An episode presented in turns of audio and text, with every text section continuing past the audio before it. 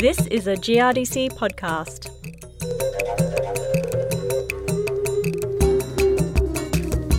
G'day there, my name is Chris Brown, and I want to say right now and up front, I like rice.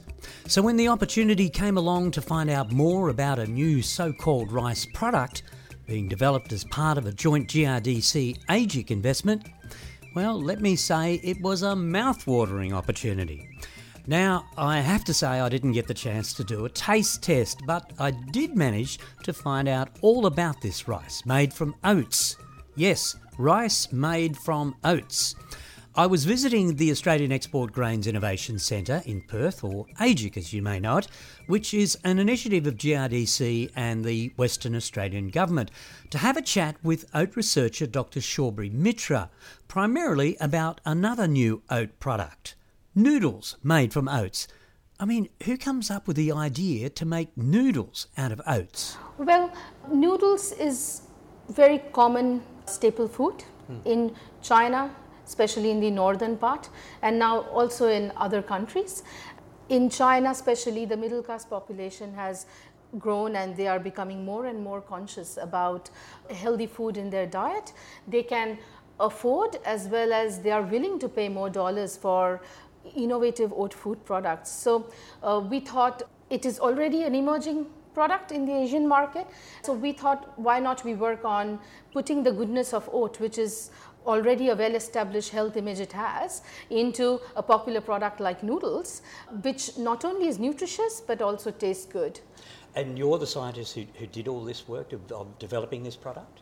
Well, I have been working as a research scientist, but we have been a team of other collaborators in China. But in AEGIC, I've been working here as a research scientist to develop this project. And has it been difficult to turn the humble oat into a noodle? Well, oat lacks gluten, which is very essential for processing any wheat based product. Noodle being a wheat based product, there were some challenges to incorporate oats. However, we have overcome those challenges over many years of work on it. Okay, so there's no simple explanation of how you did overcome that then, if it took many years to do. Well, yeah, it is a product development, so it develops over a period of time.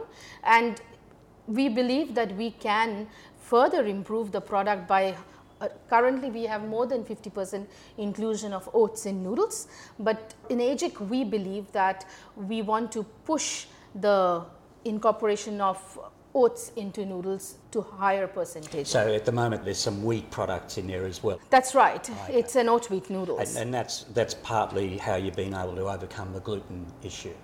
We have added some other natural additives Okay. ingredients into it to assist but in future we are going to use innovative technologies to improve the oat inclusion percentage Now, noodles traditionally really don't have any taste, do they? But does this noodle have a taste?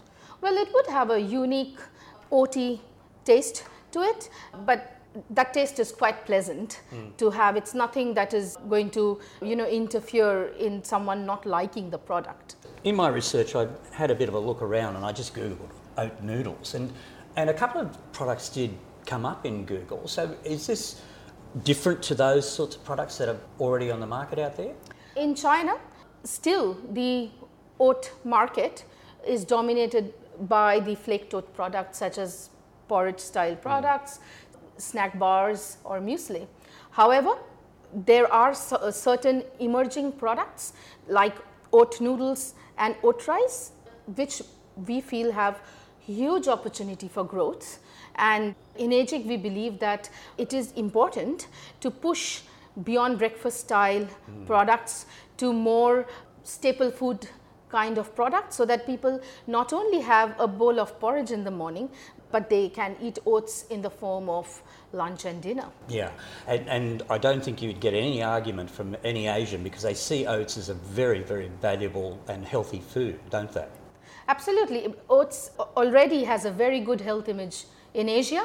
And like I said, they, they're willing to pay that extra money to buy oat products because with the higher percentage of middle class population there is an increased buying power hmm. in China and they've become very health conscious. Exactly. So- yes, exactly. Now you just mentioned oat rice. That's right. Oat rice. Tell me about that. So oat rice is a product that we have worked upon where we remove the outer bran layer of the grain and we have achieved processing this product in our lab which is nutritious as well as high shel- it has high shelf stability and as the name suggests it can be eaten just like rice but it has the goodness of oats which makes it nutritively far more superior than just eating a bowl of white rice. Was it as simple as just removing the outer part of the oat?